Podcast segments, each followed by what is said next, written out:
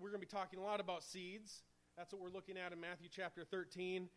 And we find that seeds are a very significant topic for Jesus as he teaches his disciples.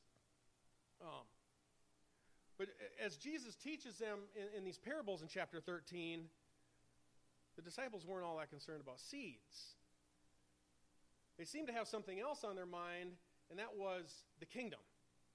They wanted to know about the kingdom of God. So they had that burning question what about this kingdom? Now, now, they already knew that Jesus was going to be instrumental in initiating this kingdom.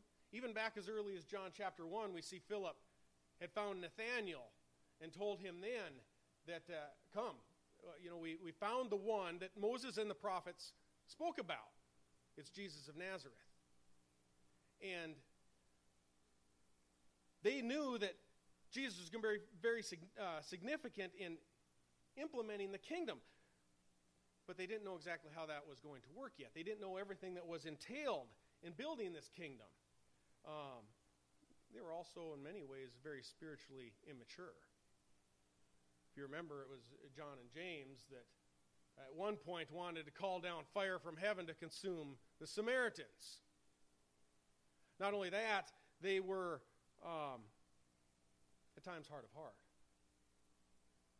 They would, at one point in Mark chapter 8, when Jesus said, Beware, beware the leaven of the Pharisees, that's the influence. Beware of the influence, the leaven of the Pharisees. All they could think about is, man, we've only got one loaf of bread amongst us. They were hard of heart. Then there were times when they were quite selfish. They would argue with one another who was going to be greatest in this kingdom. They were distracted by this burning question. They said, Lord, we want to know about this kingdom. They're envisioning a new kingdom for Israel.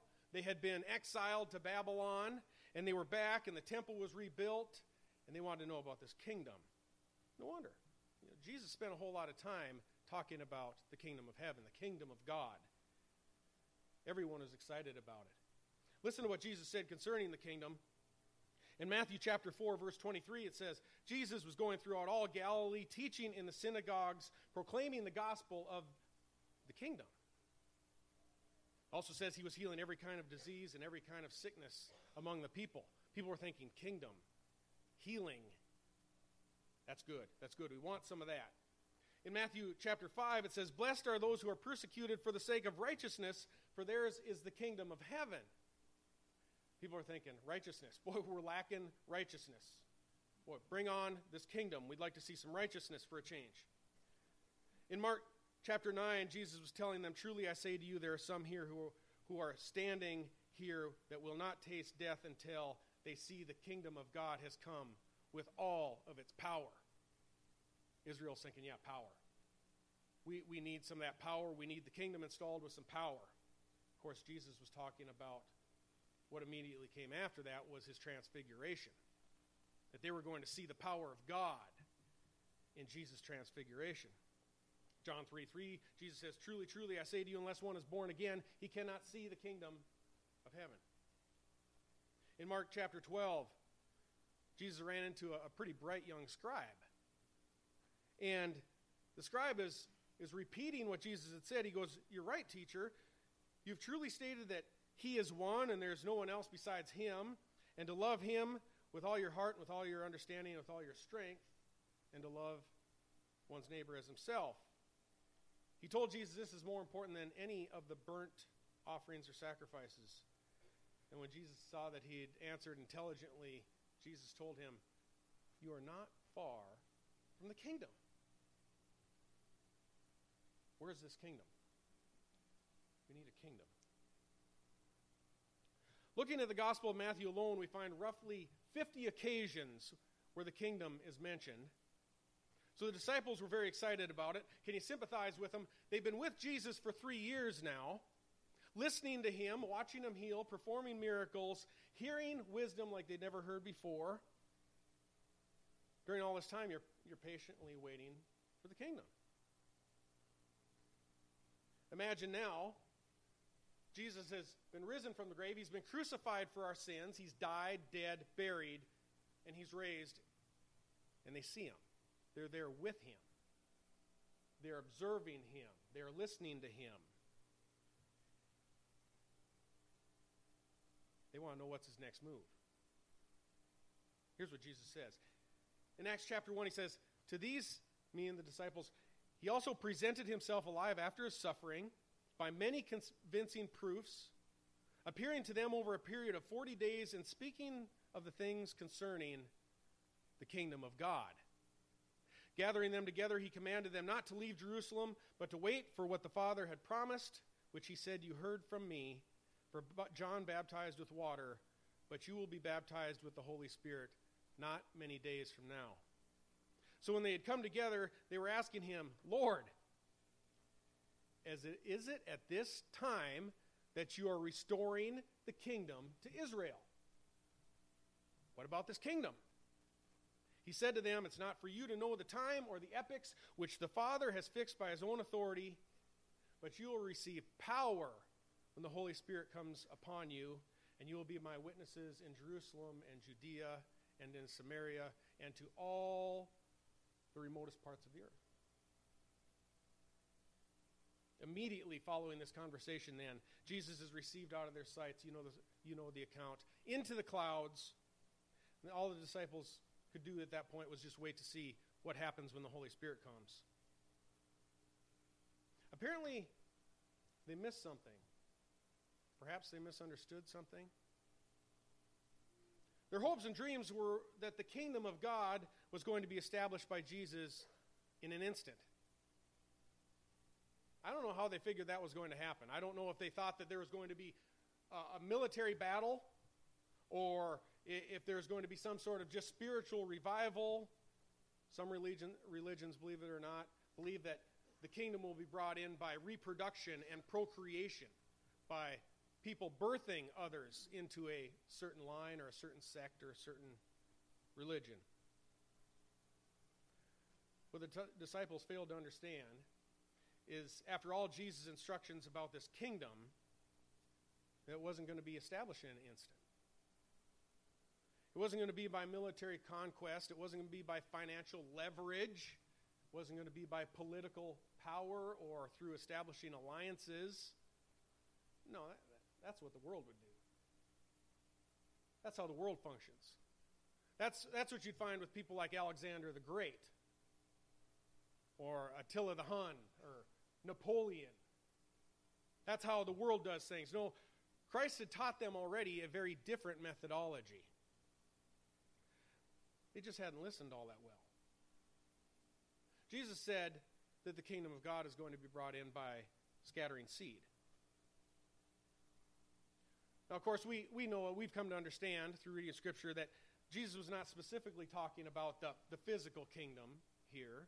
Uh, that will come later. But he was providing a mechanism for populating that kingdom. He was getting people ready to enter that kingdom by redeeming millions of people who are going to spend eternity with him. That's what we're working on now. That's where we are in the church, capital C, the big, the broader church of Christ. Spreading seeds is the model that Christ taught throughout his ministry. And that's where we find ourselves in the parable of the sower. Instead of revolutions and battles, Christ employs fishing and farming. Looking at the parable, and you can stay in, in Matthew 13 uh, most of the day today. We'll do most of our work there. Uh, any farmer today would pull out his hair if he knew that 75% of his seed was going to go to waste. In the, in the region where I grew up with all the farms amongst there, they had a term for that. It was called bankruptcy. Yeah. But fortunately, God doesn't hold us responsible for the placement of the seed. Uh, that's not the point of the parable. We're simply just told to sow. Uh, the apostles like Paul sowed the good news among a whole lot of people. And a whole lot of people rejected them, a whole lot of people persecuted them. It was never Paul's responsibility to determine beforehand whether a person was willing or not to hear the gospel. Uh, it was his responsibility to proclaim it. In fact, the parable of the sowers is not so much about the seed. It's really not about the seed. Uh, that's identified by Jesus in his interpretation as the Word of God. That is the seed. Um, this parable is all about the condition of people's hearts. Jesus is teaching us what we should expect when we scatter seed. There are going to be broadly or generally four types of responses. Um, I'm certain a large part of the reason he told this is in, to encourage us. I take a whole lot of encouragement from this parable. Um, I don't have to discern people's hearts before I share the gospel with them. I don't have to know whether they're rocky soil or whether it's going to be snatched away or anything. All I have to do is toss it out there, throw the seed.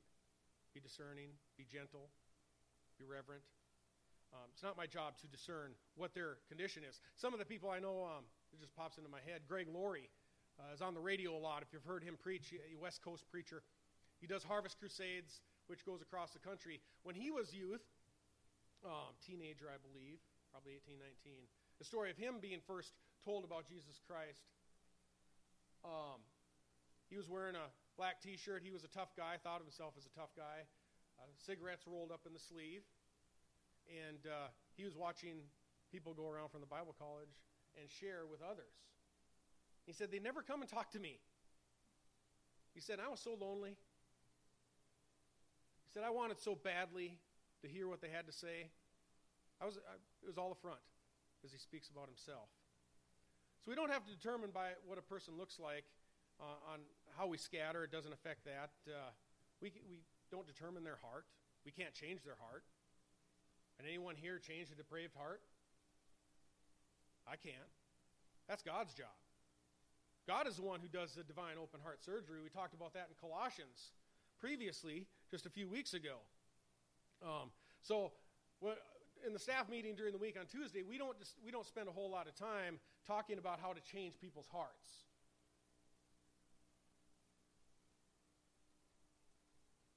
May sound kind of funny, kind of not funny, ha ha, but funny, absurd. There exists a number of theological encampments out there who accept that it is their own responsibility to generate a person's response to the gospel.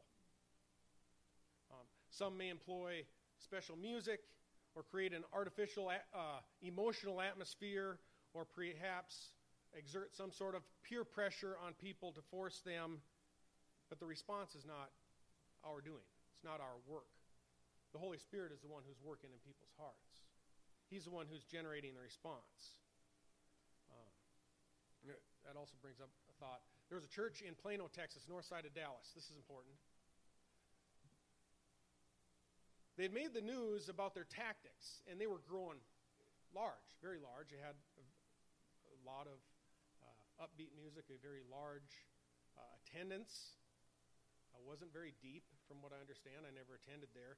But there, uh, they had a process for baptism. And what they would do, I'm not kidding, is they would get a lot of very emotional music going, would kind of get people into an emotional uh, state where they were, I would say, in a way, vulnerable. They would have the lights turned down, and then they would have a baptism on stage. I think they still do it today. Uh, and they would call people up to come and go immediately into baptism. But here's what they do they had people planted in the congregation that would get up to start this momentum. They had people who had done this repeatedly, and they would be the ones to get out and say, Come on, let's go, let's go. And they would walk up, and people would walk through being baptized one after another. It's kind of manipulation. That's emotional manipulation. That, that's not what we're called to do. We are, we are to have a sense of urgency. No doubt about that. When you listen to Peter uh, on the day of Pentecost, and he says, Be saved from this perverse generation. Certainly, we need to urge people to repent and trust in Jesus Christ.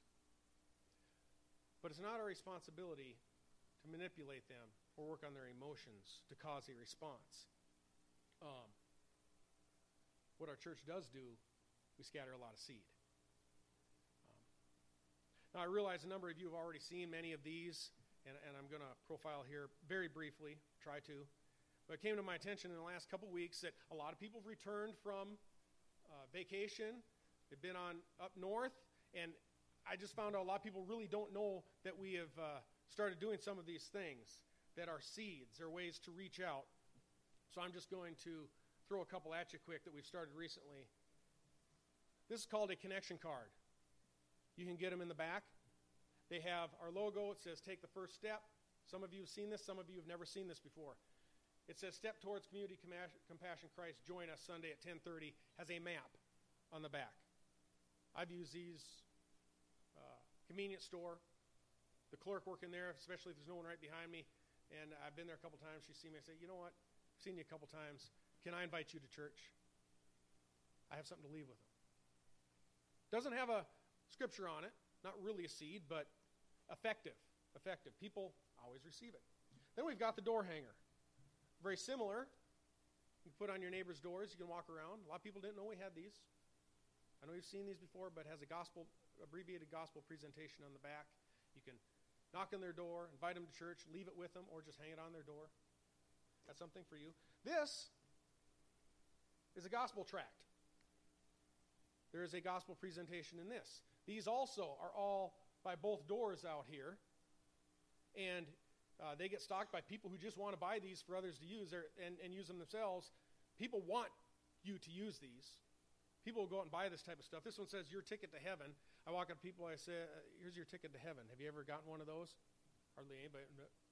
Most say no. But it, it's a great bridge. I leave it with them, tells them about Jesus. It's good to write your phone number on the back, put the name of the church or something on the back. We heard at the uh, annual meeting, Nathan brought up, uh, he carries those Gospels of John, not a lot larger than this, just a little thicker. And we've seen people who've called a year later to some of our members because they went back to the phone number inside there and uh, had texted and said that they were pulling it out and reading it a year later after it had been given to a waitress. So there's these seeds that are scattered, are able to be scattered everywhere. Gospels of John, gospel tracts, door hangers, uh, our website, Facebook, a lot of you don't know we're doing this. Standing each week during rush hour on Friday on uh, Gatlin and, and corner of Gatlin and Savona. This is some of the most fun I've had, and I'm not kidding. You get honks, you get waves, you get thumbs up. Once in a while, you get cursed. It's a seed. It's the Word of God. Jesus is the way, the truth, and the life. Rita and I uh, go out now. We're going out there about 4:30. We've had people join us. Gerald loves going out there. Gerald's sick today. Um, there are all kinds of seeds. There's all ways to scatter. As you practice these, you're going to experience different responses. As you do this stuff, you're going, they're going to be positive, some of them, others are going to be negative. That's okay. Uh, Jesus is telling us that's what we should expect. There are four general, broad terms of, of categories of responses. Only one of them is going to reply uh, and, and persevere. Um, scattering is what we do.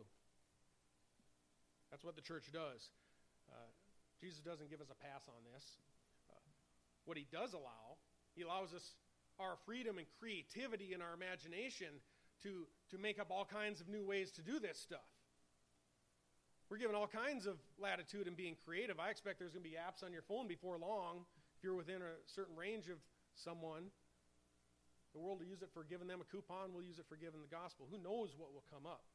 But Pastor Weiler and I get the opportunity to talk about this a lot, as you might ex- expect. And uh, witnessing for a healthy church never goes away.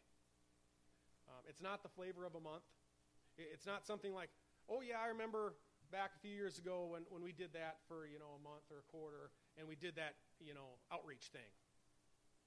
No, it's not a been there, done that. Uh, inviting people to our church or sharing the gospel or reaching others is a perpetual model. So, though our approach may change, our tactics may change, may improve, uh, the principle is foundational to our existence as a church The church either does it or, or they slowly fade away. So when we review Scripture, it's quite easy to discern that the kingdom of God, or kingdom of heaven, is going to be initiated through witnessing, through scattering seed. This is our kingdom work. The apostles didn't quite get that picture right off the bat, but it's symptomatic. Outreach is symptomatic of Christ's kingdom. It is a non negotiable of Christ establishing his reign. The fun about it is uh, the fun when you're when you're seeing people respond and, and be honest, I'll be very honest. If I'm holding up a sign out there, I don't care if they go to another church. I pray God leads them to a Bible believing, a Bible teaching church. I just scattering a seed. I want to see them grow in Christ. If it's not here, that's fine. But we're certainly going to give them an opportunity to come here and hear about Jesus. What's, what's fun about new people coming in, when you have visitors and you have people start to plug in, is it just makes life a whole lot easier having new people come in uh, brings all kinds of talent. It brings all kinds of new expressions and new personalities and joy that comes from that. Uh, it helps, pe- helps us, uh, there's less stress. I think of Gerald this morning. Gerald, just sick, couldn't be here. Uh, miss Gerald. But praise the Lord, we've got Bruce and Nathan that can step in. We've got talented men that can just step in and do it. So when the text came in this morning, Gerald says, I'm not going to be there. He, he did tell us he was sick yesterday, but he says he's not going to be there. I didn't stress about it. I know, I, I know it's not going to be a problem. If someone's sick on the piano, we know we got people that can step in. So new talent brings joy. Bringing people in, building the kingdom, brings a lot of refreshment with it. There's also another symptom of the kingdom, and it seems to escape the notice of, of the apostles, the disciples at that time. Um, after the parable of the sower, we find that Jesus provides another parable that is in the mustard seed. That's in verse 31, and the parable goes like this Jesus presented another parable to them, saying, The kingdom of heaven is like a mustard seed, which a man took and sowed in his field, and it is smaller than all the other seeds, but when it is fully grown, it is larger than the garden plants and becomes a tree so that the birds of the air come and nest in its branches. Now, unlike the parable of the sower, Jesus did not in Scripture provide a specific interpretation for this parable. There, of course, is a lot of mystery concerning, there's not a lot of mystery concerning what a mustard seed or a tree looks like. So many people are immediately drawn to these birds. Who are these birds that come and nest in its branches?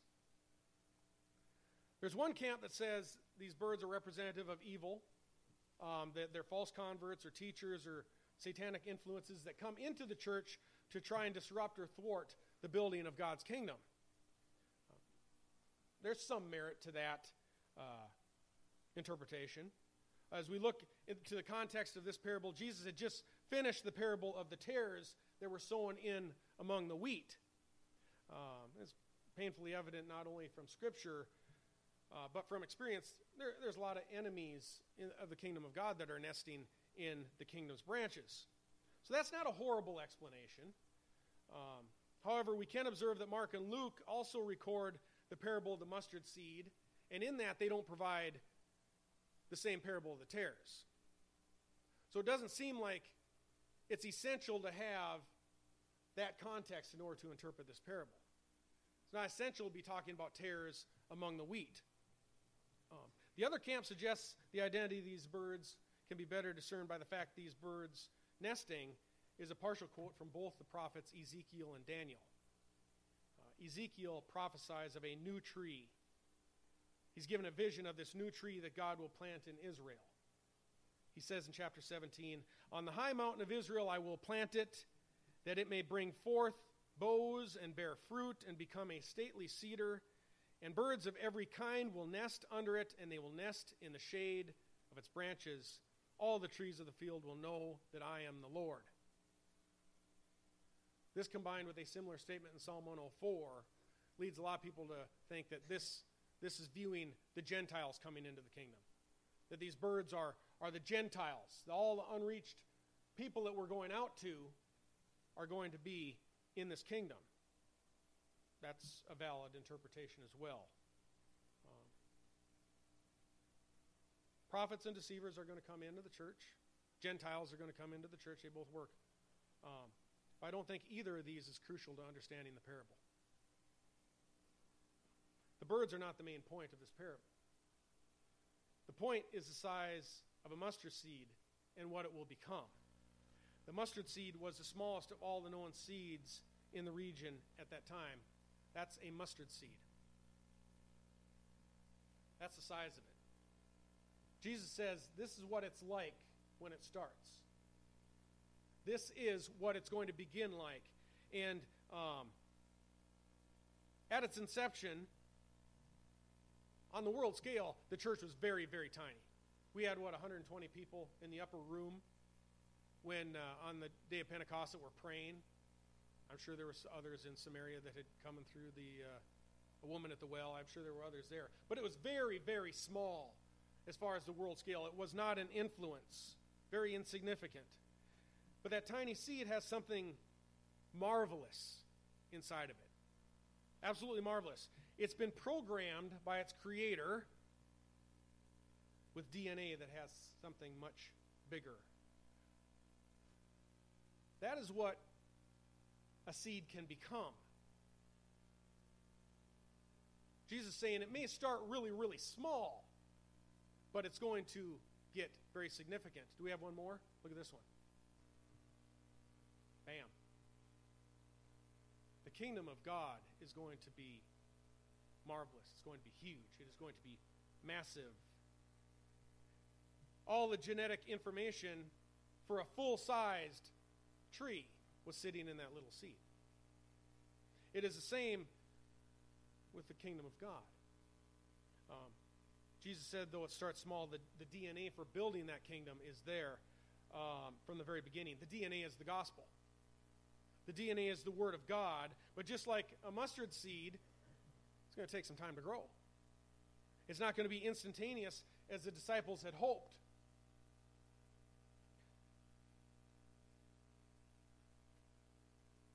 Kingdom representative this size is going to take centuries to grow. It's going to take a long time, but it's going to be significant. It's going to be all kinds of birds and animals taking shade under it. Um, but when it's fully mature, Jesus Christ is going to come. He's going to consummate the kingdom. He's going to establish his reign and his physical kingdom. Here's the problem that we have. Have you ever watched a tree grow? Try it this afternoon. Go out in your backyard, choose a tree, and watch it grow.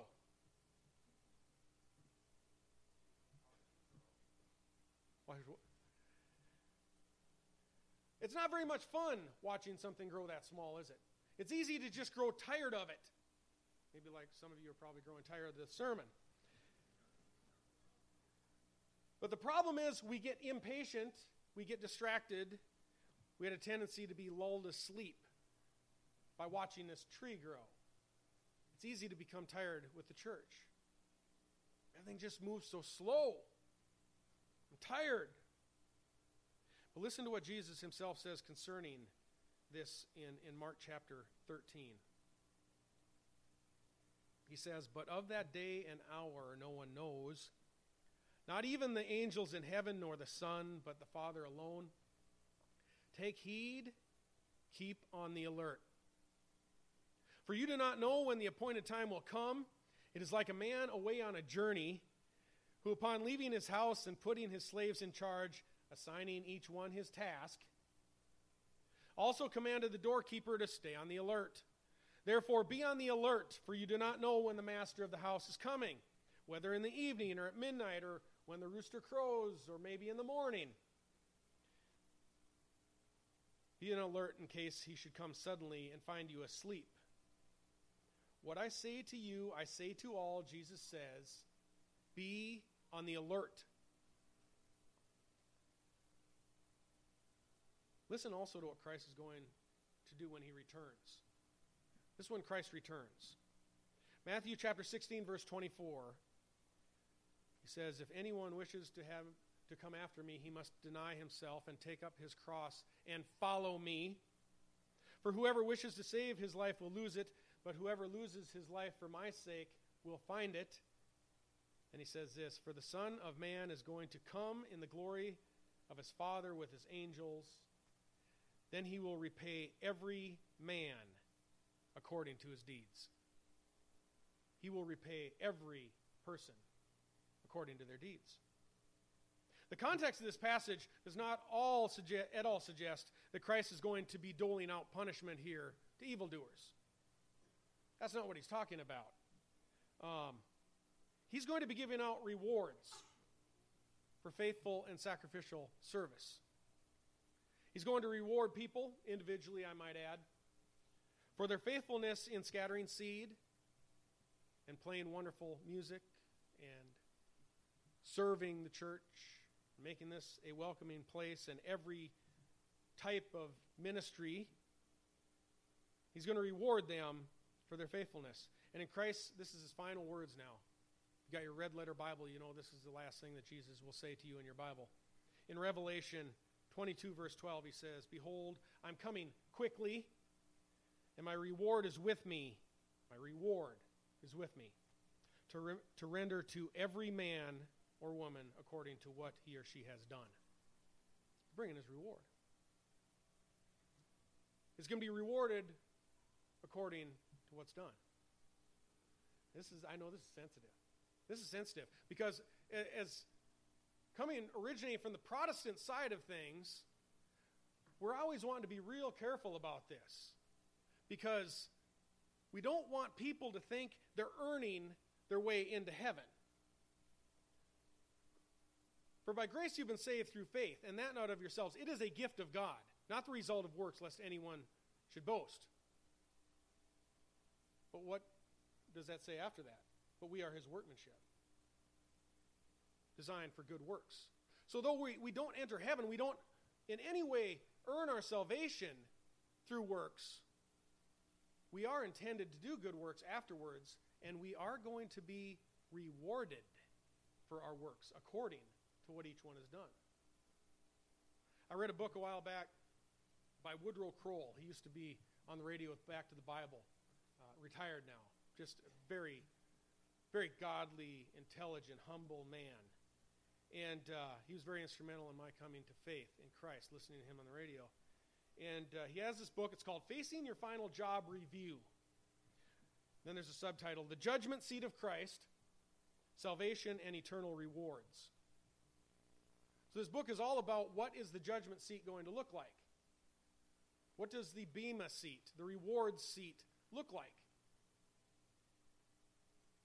It's going to be amazing. Each one is going to be rewarded according to their deeds. What, it, what his premise is in the book, really, is you know how we all get very annoyed at participation ribbons? When, when our kids go or grandkids go to a, uh, a race and whether they finish in 30 seconds or five minutes or whatever, a lot of people are like, you know, I'm just really tired of these participation certificates, participation trophy. Not everyone did the same. There aren't going to be any participation ribbons in heaven. We're going to be rewarded according to what opportunities we've seized. You need to know that. Jesus talked about rewards all the time. He says, Store up your treasure in heaven, not on earth. Don't store it here where moths and rust will destroy or thieves will break in and steal. He says, Store it up in heaven. He's always exhorting people and telling us over and over about rewards. He ain't afraid to talk about it. So we need to also talk about it. That would actually be, as we're doing some topical series here, um, topical sermons uh, going in from now into January, that would actually be a good sermon. I haven't crafted that one together yet, but the reward seat. What is it going to look like? How are we going to be rewarded? It's going to be rewarded according to what we've done. So part of our responsibility here at the church, uh, of the of the uh, deacon board and leaders, myself and Gerald and staff, is to provide opportunities for you to be rewarded, to find your way to be rewarded.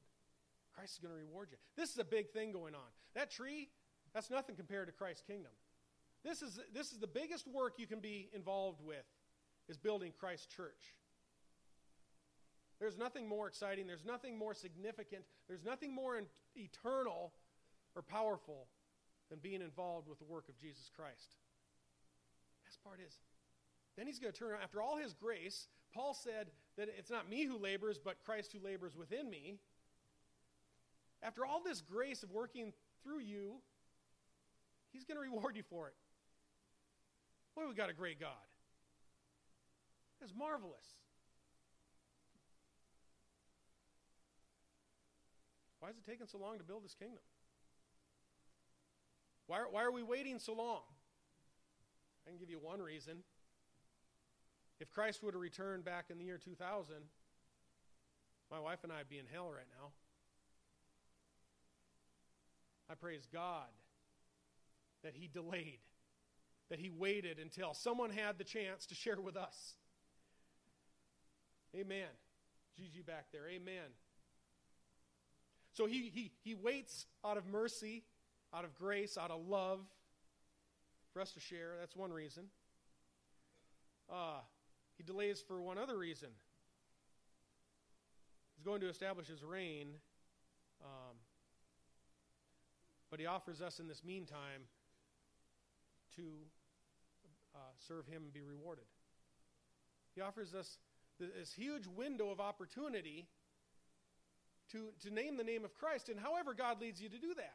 It may be completely different than anything that we talked about here today. But God's going to reward you. He's given you this time. And, you know, you talk about the Bible, Jesus Christ's return is imminent. It could happen at any moment. And we know that. But we're like, well, it's really been taking a long time. Why is there so much emphasis on the urgency and, and the fact that Jesus' return could happen at any moment? It's because it could. It could happen for you and me, and it will. If it isn't by his returning, it could be by a car accident pulling out here on the road, and it could be the end of our window. It could happen. It, it could be the end. He doesn't have to come back for our window to be closed. Provides a lot of opportunities. Over 2,000 years in this church, in this, in this huge tree,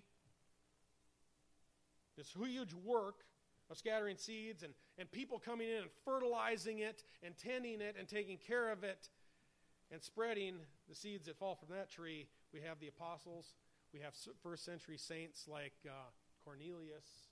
We have uh, the church fathers, Tertullian, St. Augustine. Um, see, I wrote down Martin Luther, John Calvin, Dwight Moody, Charles Spurgeon, Fanny Crosby. She had her window. I forget how many hymns she wrote to praise God with.